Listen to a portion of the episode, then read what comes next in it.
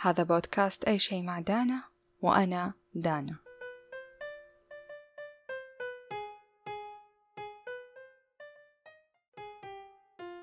هلو اليوم صحيت بدري و... وكان النص جاهز له يومين جاهز يعني وأبي أسجل الحلقة بس مع إني صحيت بدري بدري يعني حتى قبل ما تطلع الشمس.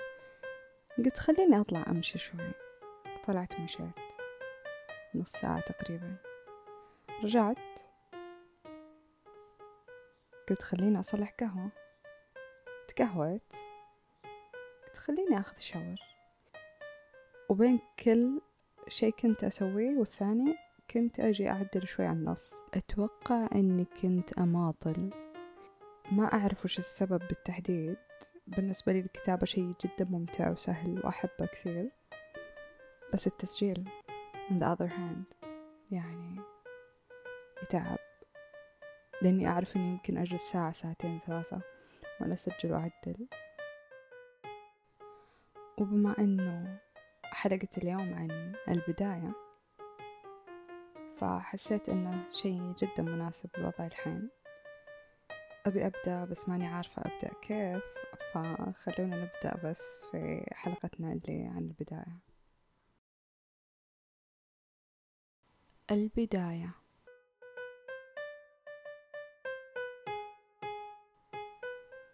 دائما البدايات تكون مربكة مشوشة وغير واضحة. يكتنفها الخوف والحماسة وقد يعلو أحدهما على الآخر. البداية تشبه الضوء أول الصباح أو قطرة الماء بعد الجفاف. البداية تكون مؤثرة وحساسة لكنها أحيانا تكون مفاجئة وتأتي دون علمنا. بدأنا أشياء كثيرة قبل أن ندرك وما كنا لندرك أن بدأناها إلا بعد مضي وقت ما.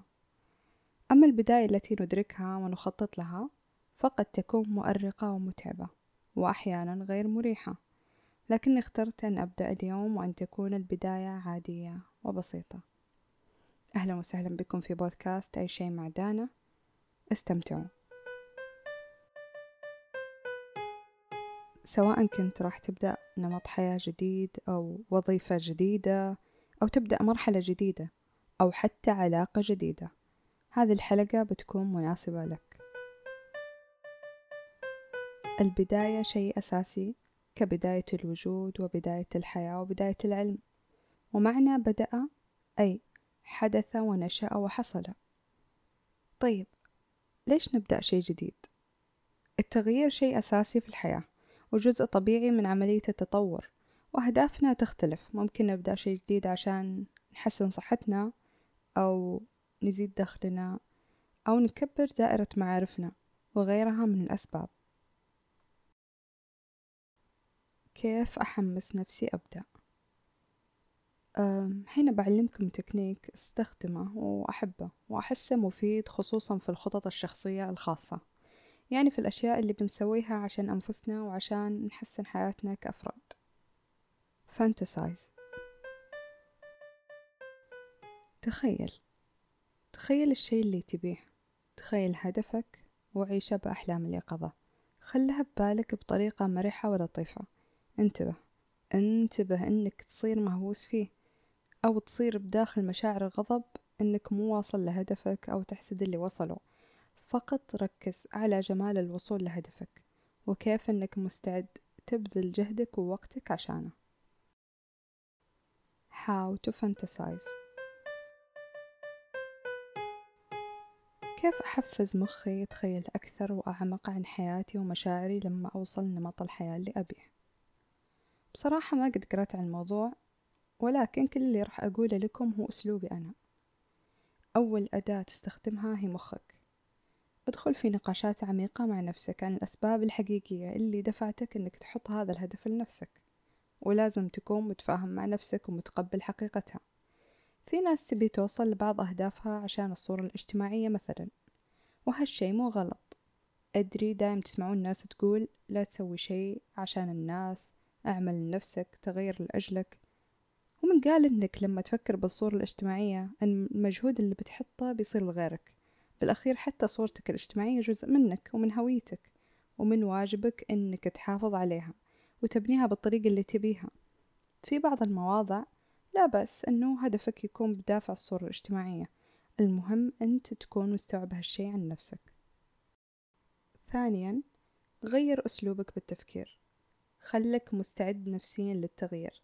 وإذا كان بيدك تستعد من بدري أقصد بفترة طويلة حتى لو شهور لما تزرع فكرة بداخلك مصيرها تثمر. ثالثا وهذه النقطة مرة مهمة وأثرت فيني تأثير كبير بصراحة وأتمنى تعتمدونها. السوشيال ميديا. خذ هدفك اللي لازم يكون محدد صريح وواضح بالنسبة لك. وابدأ تابع influencers ومشاهير عايشين على هذا الهدف. وصلوا له أو لسه في طريقهم له. مهم جدا إنك تخصص وقت معين في اليوم تتفضل الشي هذا وتتفرج مقاطع وسنابات و TikToks وبوستات وتحفز بداخلك أهمية هالهدف لأنه ال social media راح تأثر فيك بشكل كبير. وإحنا عارفين تأثيرها على العقل الباطن. راح تزيد من جمالية هذا الهدف وتوضح لك الطرق المختلفة للوصول له. تذكر أن هذه خطواتك الأولية حتى قبل ما تبدأ وضع الخطة أو التنفيذ. رابعا romanticize your goal أحمل بداخلك أفكار رومانسية عن النتيجة. لا لا لا مو بس النتيجة أبيك حتى توصل مرحلة أنك يرومانتسايز حتى الجهد والخطوات والتعب اللي راح تحطه بالهدف هذا. تقدر تكتب قصاصات تطبع صور وتعلقها في غرفتك وحمامك وبكل مكان تقدر عليه. وتجيب المصادر اللي تساعدك تقرأ عن هدفك أو نمط حياتك اللي تتمناه. خامسا وأخطر شي والشي اللي ما أنصح فيه كل الناس ويكون شوي تريكي يعني ممكن ما يناسب الكل. هي مشاركة أفكارك مع أشخاص تثق فيهم. أحيانا لما تتكلم عن شي تبي توصل له أو لسه توك تبدأ تفكر فيه مع شخص تثق فيه بيساعدك كثير. بس هالشي حساس زي ما قلت لكم. لأن يدخل فيه عوامل كثيرة. أولها شخصيتك أنت ونوع الهدف اللي تبيه. وشخصيات الأشخاص اللي بتشارك معهم أمنياتك وخيالاتك. طيب بعد ما تشبعت داخليا واقتنعت أنك تبي تبدأ نجي للجانب العملي من البداية. التساؤلات. التساؤلات هي شيء طبيعي وبديهي. يطرأ علينا الكثير من التساؤلات قبل لا نبدأ. ولما أقول تساؤلات فأنا ما أقصد الأسئلة لأن التساؤل يكون عملية داخلية تنتج عن رغبة في البحث عن معرفة غير مصرح بها. والتساؤلات تكون غير دقيقة وأحيانا غير محددة. ولكوننا نحن البشر مخلوقات باحثة عن المعرفة ونخشى المجهول فإن بداية كل بحث جديد غالبا يكون تساؤل. أما السؤال فهو واضح وصريح ويمكن طرحه للاستفسار عن شيء محدد. فهو جملة محددة بصيغة محددة موجهة لشخص محدد. المخاوف. أحيانا يكون الدافع للتساؤلات هو المخاوف. ولأن بطبيعة الحال نجهل المستقبل فمن الطبيعي أن يكون لدينا مجموعة مخاوف تجاه المجهول. وفهم هذه النقطة بالتحديد راح يساعدنا نتغلب على الكثير من القلق والتفكير. طيب لماذا نخاف المجهول؟ أؤكد لكم أن غريزة البقاء هي دافع كبير. فالإنسان غالبا يبحث عن بيئة آمنة ومستقرة عشان يضمن استمراره في العيش. لكن في عدة عوامل من وجهة نظري تفسر سبب مخاوفنا في البدايات مثل البيئة التربية والعائلة والأصدقاء. تحدد مجموعة المخاوف عند كل شخص. الشخصية مبادئ كل إنسان وأفكاره وأسلوبه في التفكير. تحدد مخاوفه. التجارب السابقة خصوصا السلبية منها أو اللي احتوت على صدمات. الفشل من أكبر مخاوفنا هو الوقوع في الفشل. المجتمع. مخاوفنا ممكن تنشأ من أحكام المجتمع علينا لما نبدأ تجربة جديدة. الخروج من منطقة الراحة. الأمان مدعاة للكسل. والخروج من منطقة الراحة ممكن يحفز المخاوف بداخلنا. حب الروتين. نخاف نكسر الروتين لأننا نكون تعودنا على أسلوب حياة محدد. كيف أتغلب عن المخاوف؟ راح أذكر لكم مجموعة نصائح مختصرة وبعض النقاط راح أناقشها بالتفصيل قدام. جدد بيئتك وضع حدودك. بعض الشخصيات السلبية أو اللي تحاول تتدخل كثير حاول تحط بينك وبينهم حد للنقاش ولا تشاركهم أفكارك أو مخططاتك المستقبلية. غير من أساليب تفكيرك وهذه راح أناقشها معكم بعد شوي. ذكر نفسك بأهدافك. دائما ذكر أنه هدفك يستاهل أنك تتغلب على مخاوفك. اطمع بنتائج جديدة ومعرفة جديدة. على الرغم من كل المخاوف إلا أنك لازم تذكر نفسك دخولك للتجربة هذه راح يطور منك كإنسان بغض النظر عن الخسائر اللي ممكن تحصل. تقبل النقد وتقبل أن الناس راح يتكلمون عنك سواء بديت أو لا. تعلم كيف تتغير وكيف تبني روتين جديد. لا تقول روتيني هذا عاجبني وما أبغى أتغير. صدقني كل إنسان فينا يحتاج أنه يتحسن ويتطور كل يوم أكثر وأكثر. ففكر فيها. سامح نفسك على التجارب السابقة وتذكر أن ما في إنسان شق طريق النجاح من دون ما يمر بالفشل. استشر وابحث وتعلم. أجمل شي بالدنيا أن بيدنا نتعلم ونتغلب على الشكوك اللي تجينا ونجلس مع ناس ذوي خبرة نستشيرهم ونناقش معهم مخاوفنا. وأكيد كمسلمين عندنا الدعاء. إياك تستخف بالدعاء لأن الدعاء من قوته يغير القدر. هذه التسع نقاط لو فعلا طبقتها راح تتغلب على كل مخاوفك في أي تجربة جديدة حاب تبدأ فيها. التخطيط.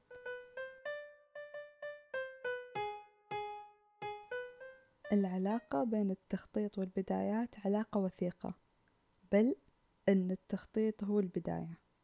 والتخطيط هو عملية وضع خطة محكمة ومنهجية لتحقيق هدف معين.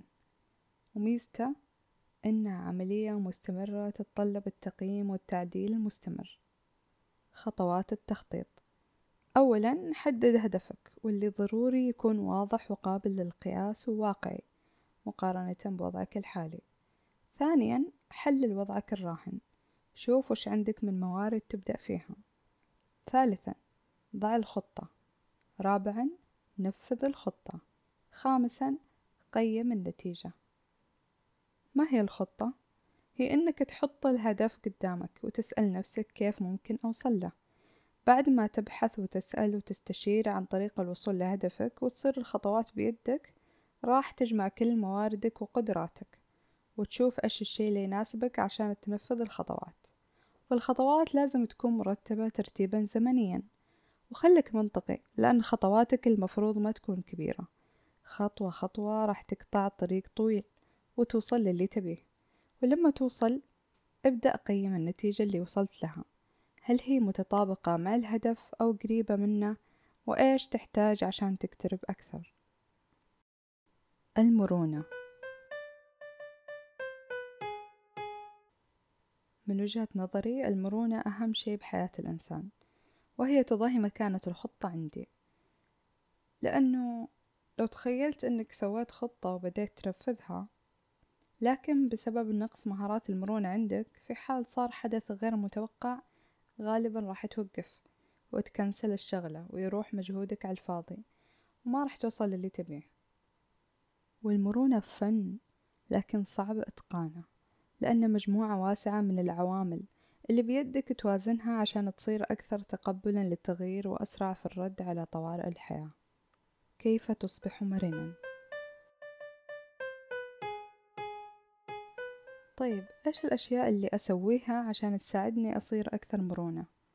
هذه مجموعة نصايح راح تساعدك بإذن الله على تنمية مرونتك والتكيف مع التغيرات والتحديات. أولا اعتني بصحتك العقلية والجسدية. لما توازن بين أكلك ونومك وراحتك ورياضتك هالأشياء راح تصنع منك شخصية رائعة. راح تنصدم أن هذه الأساسيات البديهية هي مفتاح الشخصيات القوية والمرنة. اشتغل على الأساسات عشان يطلع المبنى قوي. ثانيا تحسين مهارات التواصل.